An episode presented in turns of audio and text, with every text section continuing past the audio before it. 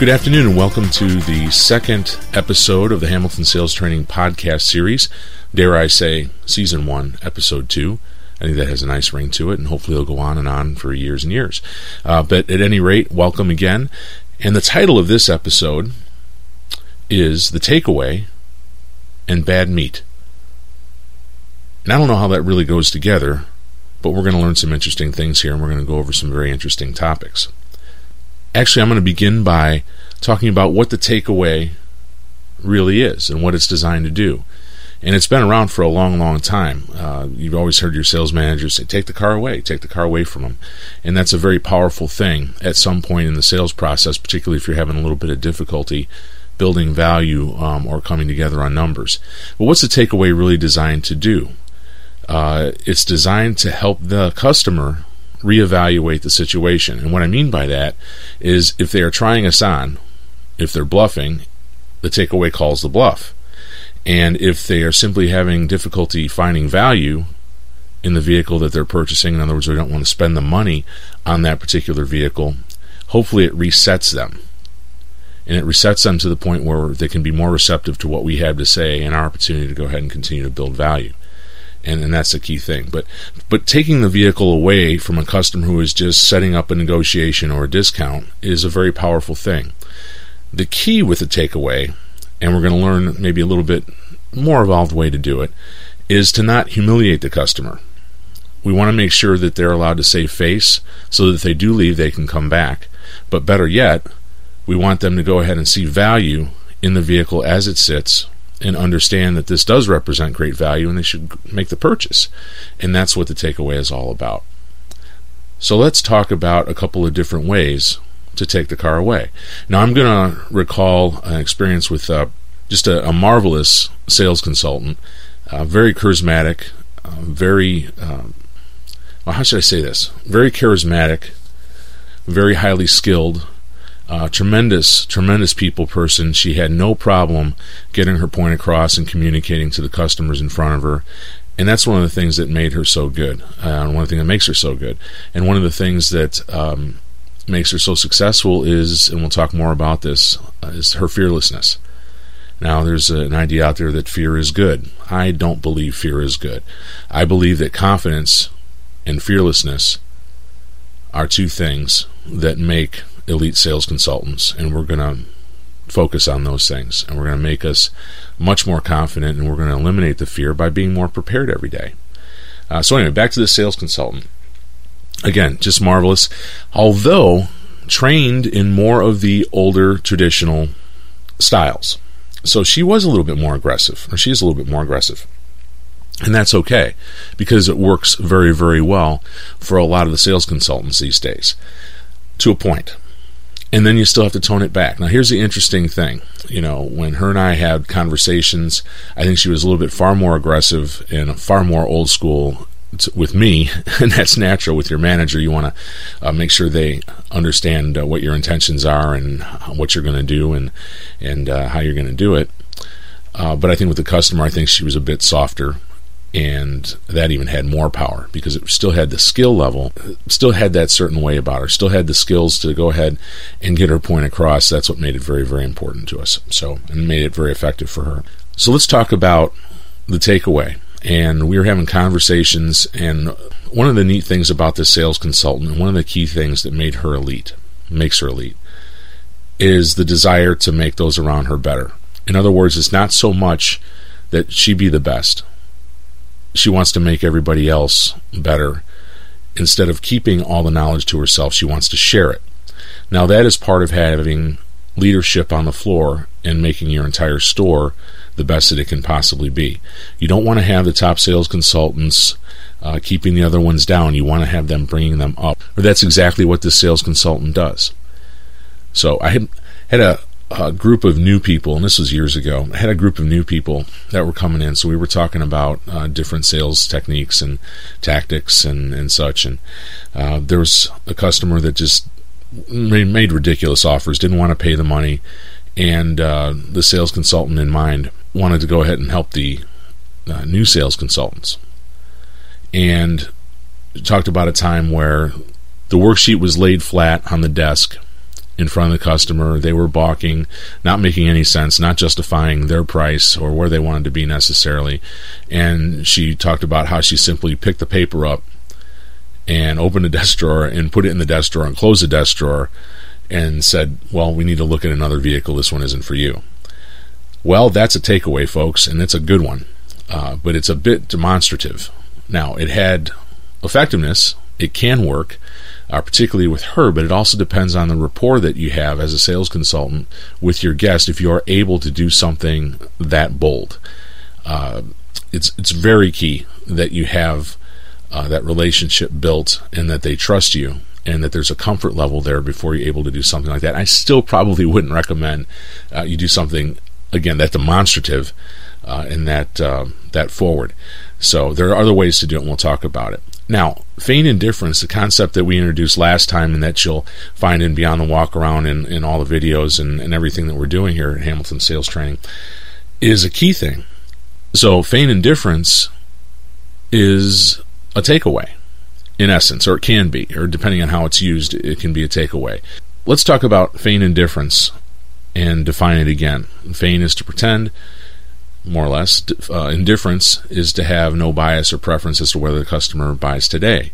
So the customer makes a ridiculous offer or says, I'm not paying that, or what have you, instead of uh, being as demonstrative necessarily, taking the paper off or crumpling it up, and I've done that in the past too, and had to uncrumple worksheets to go ahead and represent to a customer, uh, which again, in some instances can have effectiveness, but uh, not the majority of them necessarily. Uh, so, but at any rate, uh, by telling the customer, take all the time that you need. You have to see the value in it. You have to want the car. Those are all examples of feigned indifference, and also a takeaway. A takeaway again, this might not be the right car for you. Or even more forward, it clearly is not the right vehicle for you. You know, if that's where you've set your parameters. Okay, what you've budgeted and what this vehicle will sell for are not related, and we have to go ahead and take a look at something else. Now, you can go ahead and follow that with, although a lot of my good customers have found it's a little bit easier to discover more in their budget rather than settle for something they don't want, discover this in a year or two or less, and have it cost them thousands to trade out of it. That happens every week, or we see it happen every week. We don't want that to be you. You're very important to us. Understanding that, can we go ahead and move forward with this vehicle? So that's another way uh, to go ahead and counter transition and close uh, with a takeaway uh, and then build value back in with it. So there are a number of different things that you can do. So the takeaway is extremely important, but how you use it is important as well. So this vehicle is probably not or might not be the right vehicle for you. You do have to see the value in it. You have to want the vehicle. Again, feign indifference and uh, the like goes together with a takeaway. Uh, I remember walking down a hallway and having a customer uh, kind of recognized me. And so we just came from this other manufacturer, this other facility, and they were taking $3,000 off the vehicle, and uh, we walked. So, what are you going to do for us? Okay, and I mentioned to them that uh, we're going to sell the vehicle at a very fair price. It's going to be market based. And here's an interesting point about the $3,000 off. You have to want the vehicle, don't you? It doesn't matter what the price is. It doesn't matter what they're doing for you if you don't like the car and you don't want the car. So you have to want the vehicle, and as a sales consultant, it's our job to make them want the want the vehicle. So some key, should I say, takeaways from this segment on the takeaway would be utilize that as a form of feigned indifference if you're having a customer that is trying to set up a negotiation or a discount or is offering a ridiculous amount of money. It's a very good tactic to move forward or at least help them see the value in the unit. So that's the takeaway. So, what I'd like to do now is get into the second part of this episode, and it's called Bad Meat.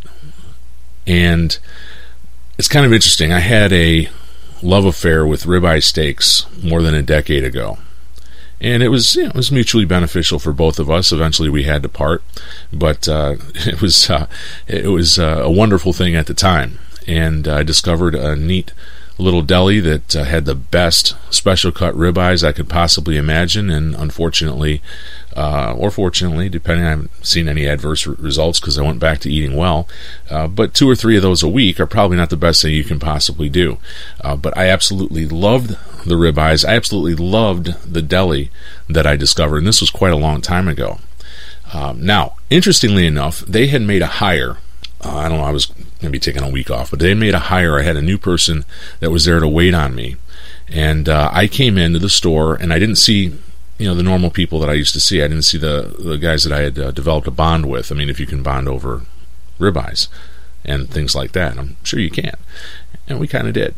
Uh, but I saw somebody new behind the counter, didn't see anybody else that I knew. So it was unfamiliar uh, right from the beginning for me, and uh, there was a level of discomfort there. So there was a, there was a drop off uh, in my comfort level going into the store. So we have to always be aware of that um, as we consider turnover as a, as a dealership or as management. Please consider that it's better to have familiar faces for your customers consistently.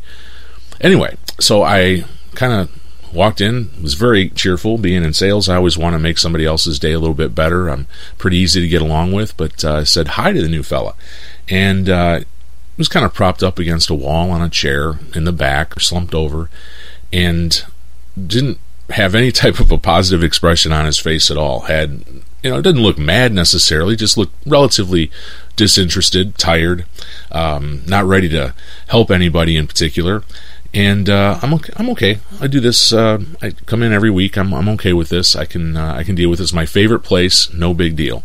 So I'll get through it. I'll continue to be nice. I'll continue to be positive and try to transfer a little bit of energy into this fella and see if we can get some service here. Because it wasn't just ribeyes in the deli that I enjoyed. I like to pick out other things as well. I uh, took a look over and there was no movement. There was no real response from my greeting, and there wasn't certainly there wasn't a greeting on his end.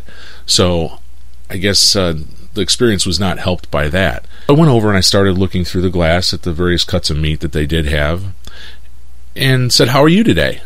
Again, nothing more than really a grunt. Hadn't really made a move. Now, I should mention, and please don't take this wrong, because I've had my issues too with, um, you know, fluctuating weight. Uh, but this this individual was um, very very heavy, and it just looked painful for the individual to try to move, and I get it.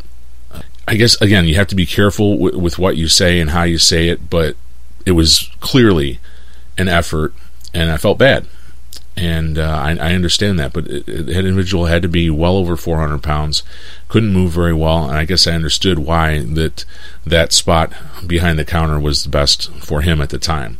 But eventually, did get up and kind of move over again, not very quickly you know, you want to be very kind to everybody. And, uh, and I, again, I said, "How are you doing?" He said, "Oh, uh, okay." And uh, I asked for some service, and uh, it almost seemed like it was reluctant. He went ahead and got the meat again, no, not making conversation, no eye contact, really, no positive reinforcement that I was making a good decision. Such as, "Boy, these are the best cut we've had all week. Uh, they've been doing very, very well for us. Uh, you're not going to believe how they taste." Something uh, to reinforce my decision, which, by the way, as a sales consultant, we should try to do on a consistent basis. So I went ahead and paid for it and left the deli and did not feel as though that experience was very good. In fact, because of the unfamiliarity, because of the level of discomfort, and because of the, well, frankly, poor service, as much as I liked this deli, I kind of questioned whether I wanted to come back or not. And I was a really, really good customer because again, it wasn't just the ribeyes that I enjoyed so much; it was it was everything else too. Um, so I went away thinking that this wasn't really a good thing for me. But later, of course, next week, I decided, okay, we're going to go back and, and do it again. And there was the same individual sitting back there with very little expression.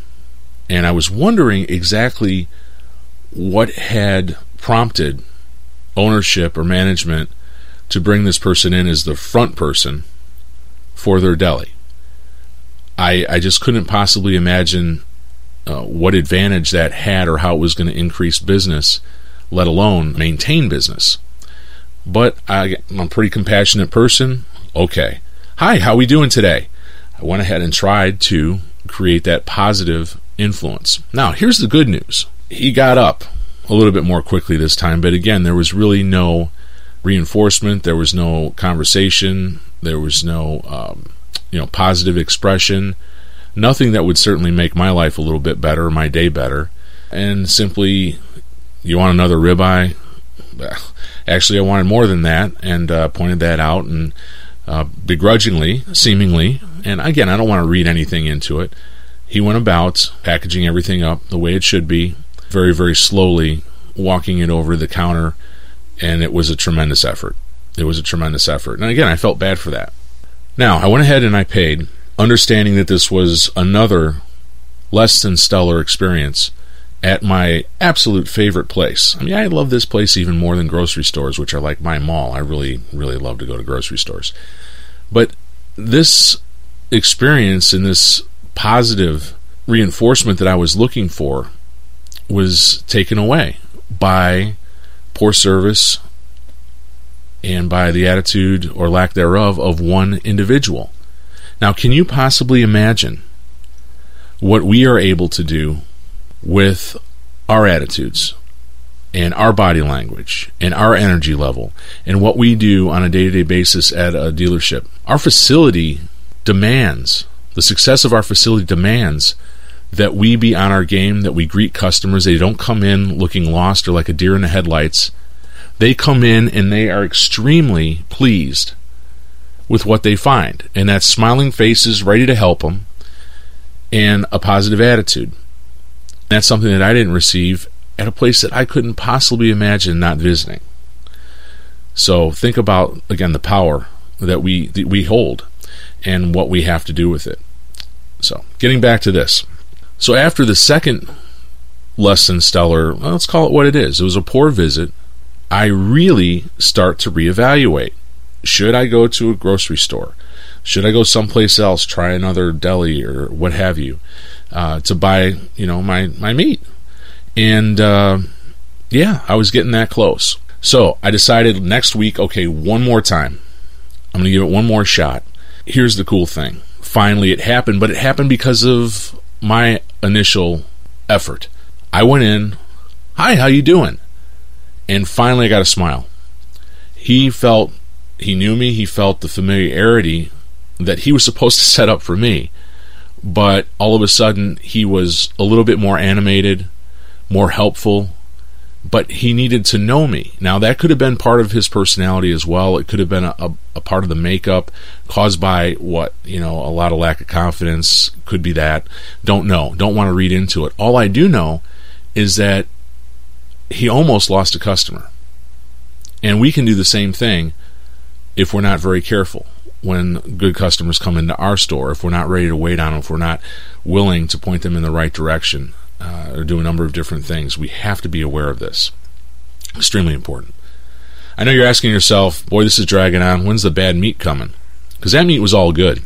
But here's one uh, that was kind of interesting. Uh, on a Thursday, prior to Father's Day on Sunday, so what, three days, I go in and purchase uh, some items two whole chickens, some beef ribs, and some baby back ribs. And we're going to make those for Father's Day on Sunday. The sell by date was Sunday. This was Thursday. I thought, okay, this is fine. Let's go ahead and put those in the refrigerator, and uh, they'll keep very, very well. So, before I get into this story, no, I did not leave them in the vehicle. I did not leave them in the car too long. I did not leave them outside the refrigerator too long. I got them right home and popped them in so that we can go ahead and eliminate that possibility of uh, customer incompetence uh, right away. Uh, and, there's a lot of that, and I know I've done it. But in this case, it, it definitely was done the proper way. So, here comes Sunday morning, Father's Day. I had just gone to that same store to pick up some other things. So I was all excited, getting ready to prepare the meat. I opened up the ribs, and it was it, it smelled terrible. I was like, "How could this possibly be? That sell by date is today. It's been properly kept, as far as I know. How can this be bad?" So I thought it was a fluke, and uh, I went on to the beef ribs. Opened the beef ribs up, and it was just as bad. Uh, obviously, very irritated and uh, disappointed because now what do I got? I've got two whole chickens, and I decided I'm not even going to open up the chickens. I'm just going to take it all in a plastic bag I'm going to take it back to the store. So I take it back to the store, take it to the service desk, and say, This has a sell by date of today. It is bad. and all I want to do is replace it. I don't want to return anything. I just want to exchange it for exactly the same items as I had purchased. And the first thing um, out of the gal's mouth was, uh, "Well, do you have your receipt?" Well, no, I don't. I'm, i do apologize for that. Uh, however, it's in its original packaging, which has your store, your address, and the sell by date on it. And as far as I know, um, having meat go bad by the sell by date is, is probably not uh, something that we uh, look forward to. Probably not a good thing. Okay, I'll call the I'll call the manager of the the meat department. So the manager of the meat department comes up, and I'm again positive. I try to stay positive, get the most out of everybody. Again, no expression, nothing. Uh, basically, you know what's going on, and very emotionless. And this, and she starts explaining to him, does he have a receipt? No, he does not. And I was like, sir, again, your store is clearly printed on the wrapper. It's in the wrapper, and the sell by date is today.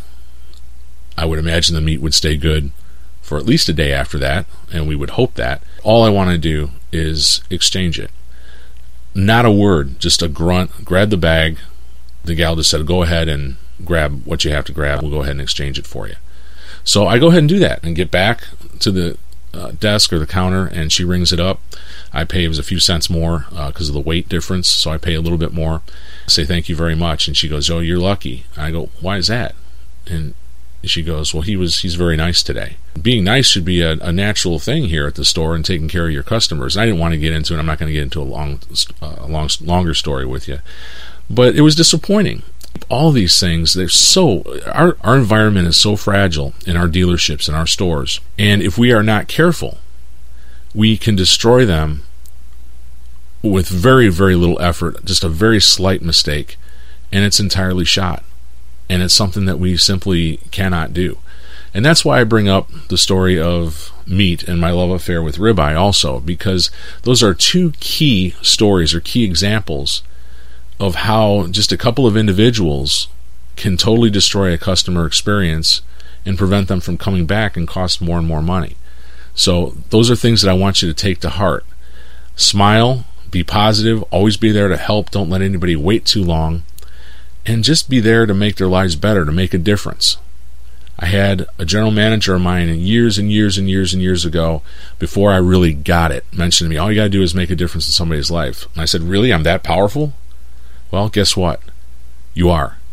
Everybody listening to this is powerful enough to make a positive difference in somebody's life today. So go out and do it. Okay, I'd like to finish up with something that uh, is maybe a little bit of a sensitive subject, uh, but it is kind of near and dear to my heart, and it's BDC or internet sales or phone sales, and we're going to go into those a lot more deeply in video and uh, instructional training. In the future, you're going to kind of see where all this comes together. But I will tell you something interesting about the internet department. We can utilize all of the word tracks that we learn and that we're going to use in person, we can use them over the internet through email and on the phone. They work just as well. That means we don't have to learn anything new or special. We use the same type of tactics. We use feigned indifference. Okay, we use the technique. We use the counter transition close. And we can use similar word tracks, and they're all going to work the same over the internet uh, or over the phone. But let's go into BDC uh, just for a second. It is extremely important that we are able to use the takeaway and again feign indifference over the internet and on the phones just as well as in person. Although you say, well, how are they ever going to come in if we do that? Well, let's face it, our engagement level is very low in most cases. Uh, we have a lot of people fishing for prices from a long way away, and we're unable to get a response. I will tell you this if you utilize some of the word tracks, if you utilize feigned indifference, you will get more engagement and more responses than if you do not. If you use just the canned. Um, why would you ask somebody from four states away if they've driven the car and when can you come in for a test drive? I know. I know it sounds like I'm being overly critical, but really, why would you ask that question first? I would probably ask the question, you know, what have all the other similar facilities said between us and you, and when do you plan to make a visit to our area? That that'd be my question, because the last thing I want to do is uh, you know create a ton of effort for a sales department without having any opportunity to sell a vehicle. I know we can't predict what the opportunity is going to be, but let's face it, we all pay very similar dollars for these vehicles. There's very similar vehicles out there. Again, difference being a used car. If it's a unique used car, people will drive, and we've had that, and I know it will drive a long way. But what I mean by you know, why would you ask somebody four states away to come drive? Is, is, these are canned cliches. Wait, when can you test drive a vehicle? Can you come in now? Don't use now. Don't use today right away. You're going to scare the hell out of people. Don't do that at the door. Uh, do, don't do that over the phone. When would your schedule allow for a visit? Is an absolutely wonderful question to ask. It is not too intrusive. It should elicit more of a response than I've got time at 4:15 or 5:45. When can you be here? Has to be today. Can you come in today? Can you come in now? It is far more effective to allow the customer to assume that they have a little bit more control because we can get it back later. But like I said, a couple of points about BDC. Keep in mind that we are focusing a lot of energy on a source that gives us an 8 to 12% return at best, rather than focus on our owner base, repeats and referrals that give us closing percentages upwards of 50, close to 60 in some cases, or even at the front door that if we hone our skills like we're going to do with these audio casts and we're going to do with the instructional training, we're going to hone skills so that the people that are coming in the door, the people who are coming in the door, are going to be closed at a much higher rate as well. So, as important as BDC is, as important as internet sales is, keep in mind that they're either going to see value in the vehicle or they're not. They're going to buy it or they're not. It's really very simple, and it's that way in this business. We can't get caught up in it, not worry. We can't worry about it and we can't lose sleep over it. Our job is to build as much value as we possibly can. If we can get them in on an appointment, ask for that first. If we can get them in on an appointment without giving up a price, that's the, best way to go, the only way to go. And uh, you know that's what we should shoot for. But again, don't get too caught up in uh, you know internet sales. You know, phone sales are great as well. If people are, are, are calling on the phone, chances of them wanting to come in are pretty good. But keep in mind that a lot of these, a lot of the internet leads that we uh, take here are folks that don't want to be in communication directly with human beings. That's just not what they enjoy. They are either too busy, they want to be able to respond at their leisure, and they want to have total control of the situation. And it's all about price at some point with these folks, particularly on new vehicles. Price, price, price, price, price. And that is not, quite frankly, the customer that I want to focus upon. I want to build my base with people who are going to understand, be comfortable with me, and let me eliminate the shopping list for them. But I have to meet them to do that, or I have to have engagement. Now, we've had the opportunity many a time with internet sales to completely turn them around because we communicate differently than any other facility does. Utilizing the word tracks that you'll learn here, you can communicate with your uh, internet customers far more effectively and differently than anybody else will. Same with over the phone. We're going to use warm fuzzies. We're going to use positive value statements. And we're going to counter, we're going to transition, we're going to close. And we're going to make it a lot more effective. Don't lose sight over what it really is, and don't let it affect your focus. So until we meet again, let's go ahead and conclude this episode of Hamilton Sales Training Audiocast. Episode 2, sorry, Season 1, Episode 2 The Takeaway and Bad Meat. Hope you have a great day. We'll talk soon. Bye.